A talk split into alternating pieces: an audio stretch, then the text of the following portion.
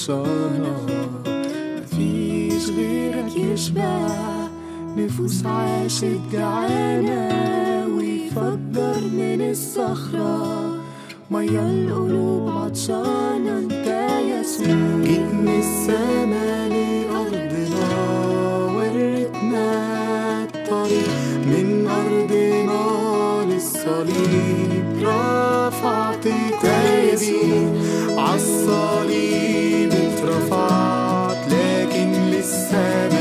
ارتفعت ربنا عايز ارنم ليك. أنقذتني خلصتني. بدمك اشتريتني.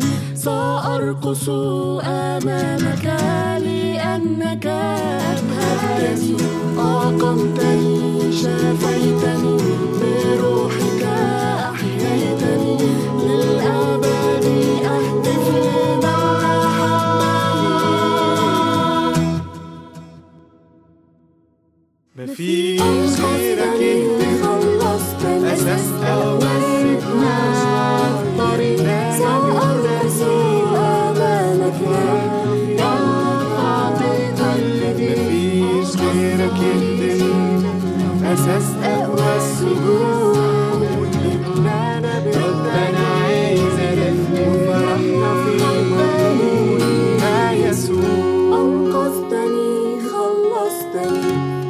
ربنا عايز أرنم ليك بدمك اشتريتني أنت يسوع.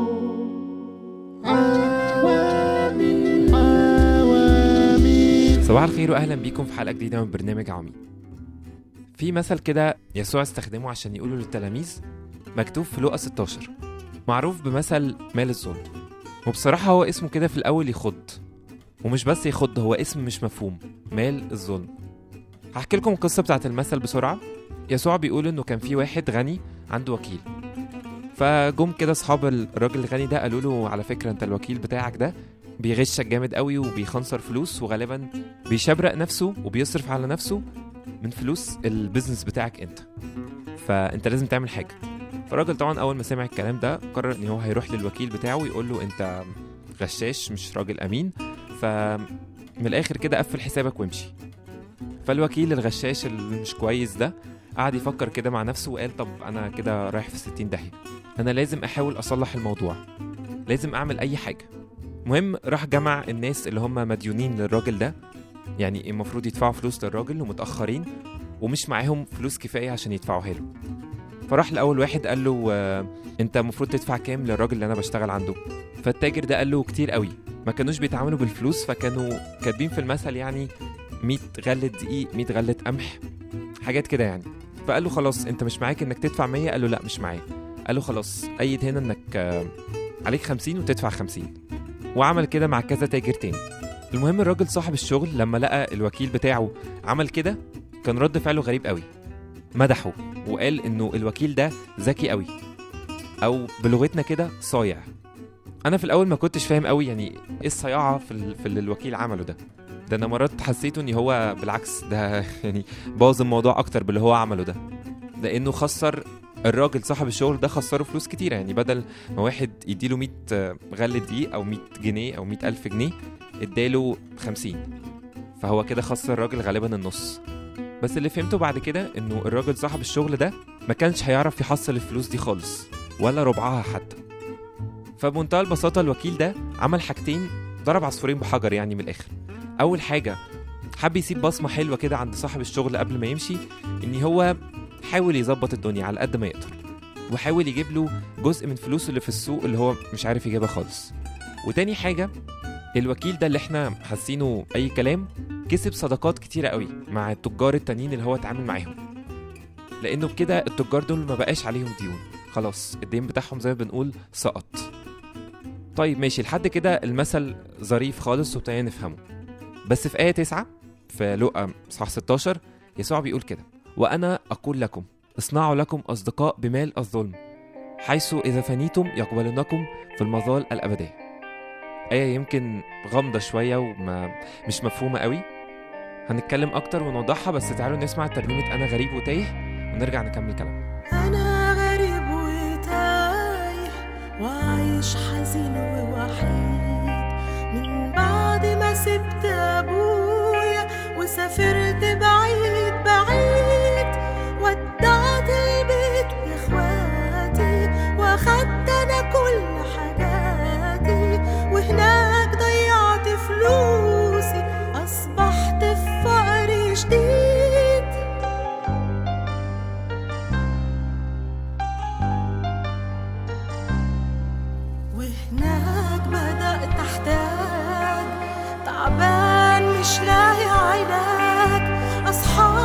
بوعي سابوني مع الخنازير تركوني.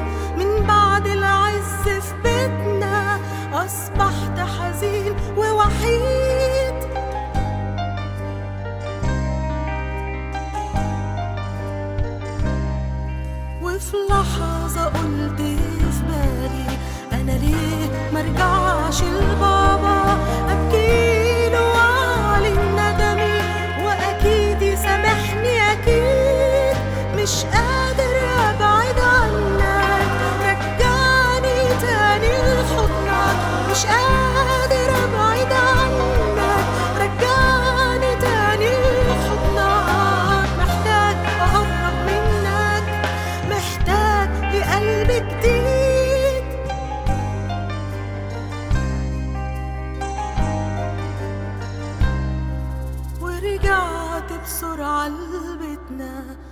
وعيوني مليانة دموع مكسوف من نفسي ونادم آسف وكل خضوع. في طريق بيتنا لمحته واقف مستني رجوعي. ملهوف مشتاق متألم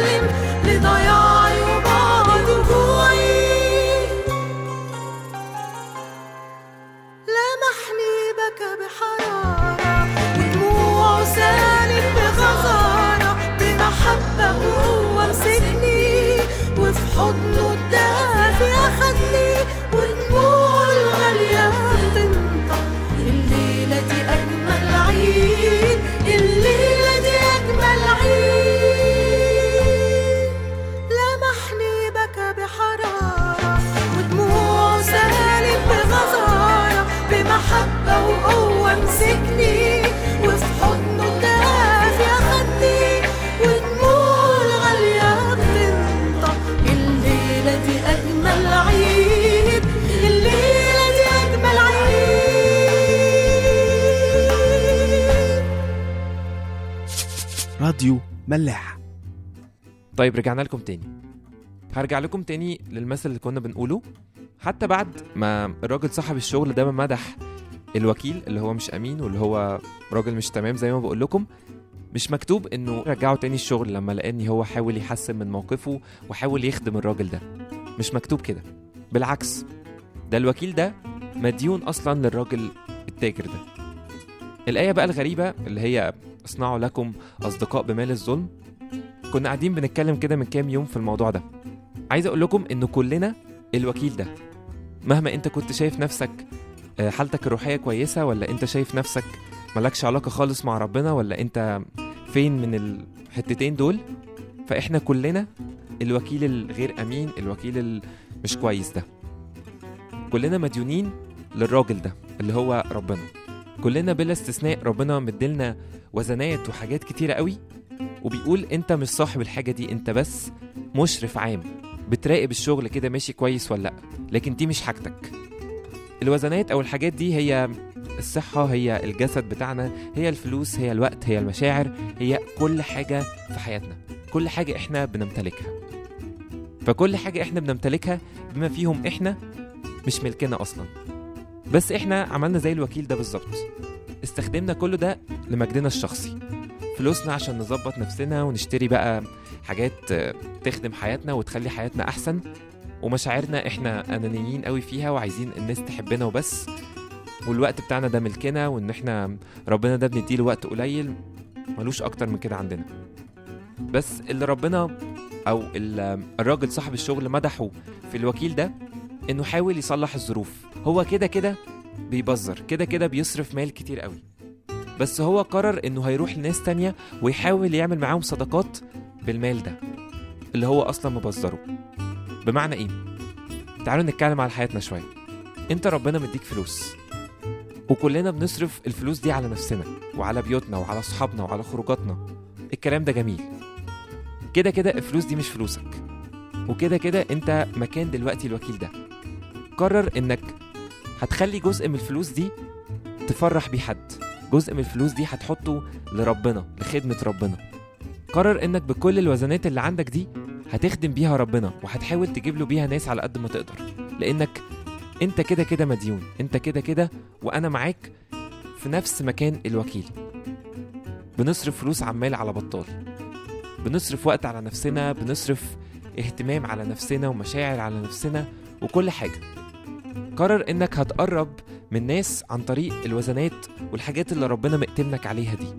هتصنع صداقات وهتروح وتشوف مين المحتاج وتحاول تديله عن طريق المال والوقت والمشاعر اللي انت أصلا مديون بيهم عند ربنا.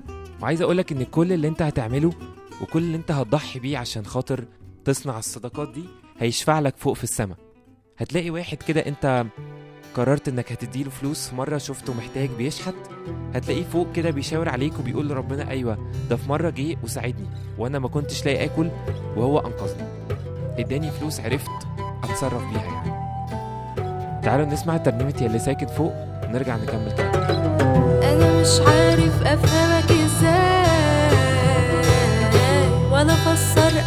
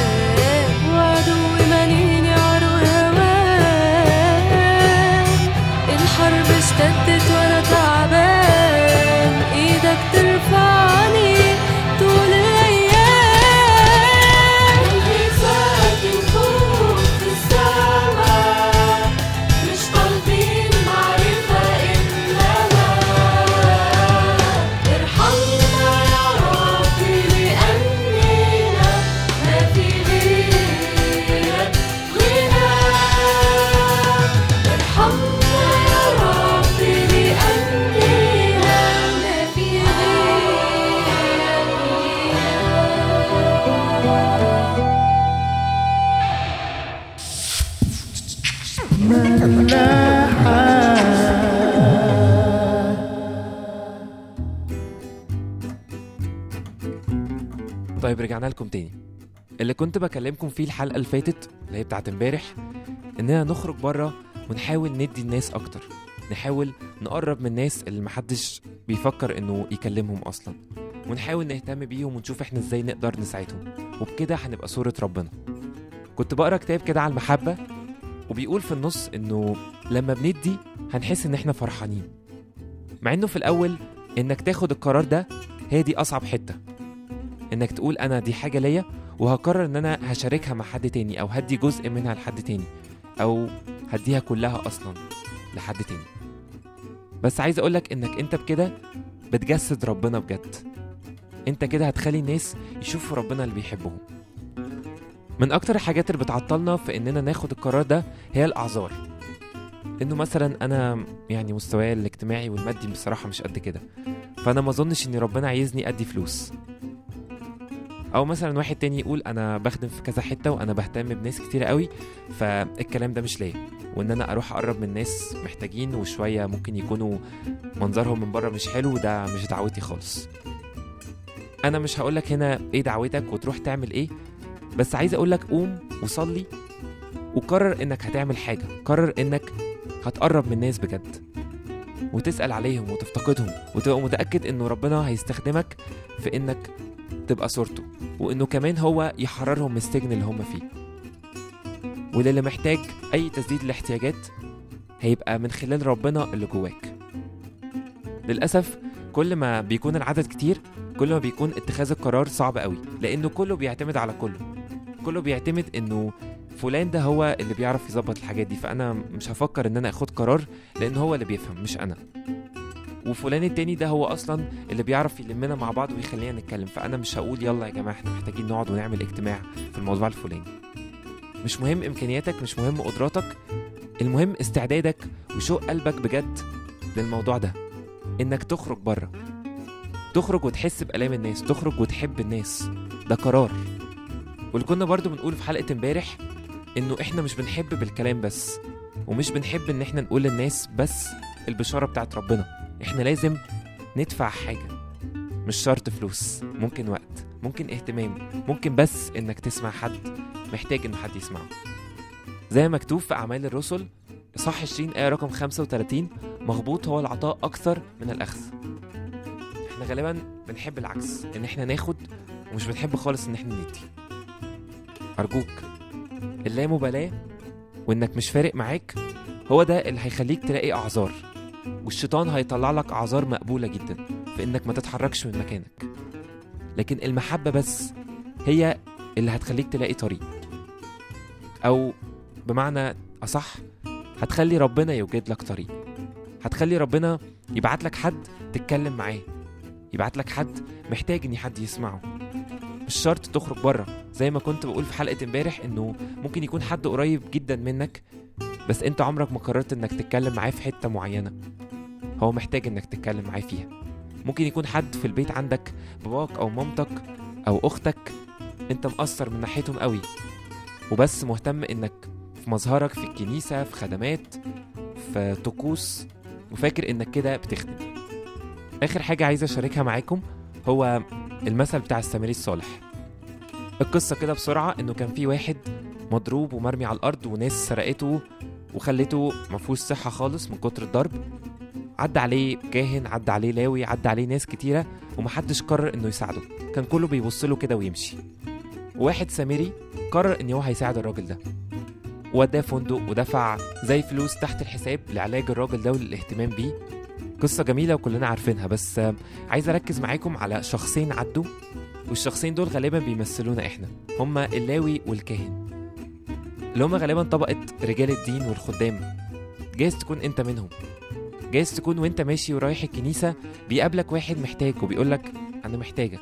أو واحد صاحبك يقولك أنا محتاجك توصلني للمكان الفلاني أو محتاج أتكلم معاك شوية. وانت بتقول لأ أنا معلش عندي التزام عندي ميعاد عندي خدمة عندي ايا كان إيه الحاجة اللي في الكنيسة ولازم أروح. غالبا اللاوي والكاهن اللي عدوا على الشخص المضروب ده في المثل بتاع السامري الصالح غالبا كانوا رايحين حاجة برضو زي في المجمع أو حاجة طقوس أو كده. زي ما إحنا بنروح الكنيسة. بس هم قرروا إن هم مش هيعملوا اللي الكنيسة أو المجمع أو الدين بيعلمه. إن إحنا نشوف المحتاج ونحاول نسدد له احتياجه. وما تهتمش هتعملها إزاي وما تهتمش أنت شاطر في إيه ومش شاطر في إيه. ما تهتمش أنت إيه الوزنات اللي عندك. كل تهتم بس إنك تتملي بمحبة ربنا قوي وتقول له أنت عايزني أعمل إيه. انت عايزني أروح فين؟ انت عايزني اكلم مين؟ انت عايزني في انهي حتة أصلا؟ وصدق قوي ان هو هيفتح لك طريق. هو هيجيب لك ناس من حيث لا تدري ولا تعلم تتكلم معاهم أو تساعدهم. حلقة النهاردة خلصت. أنا آسف لو كنت طولت عليكم. هسيبكم مع ترنيمة واختارك أنت يا إلهي. اشوفكم إن شاء الله في جديدة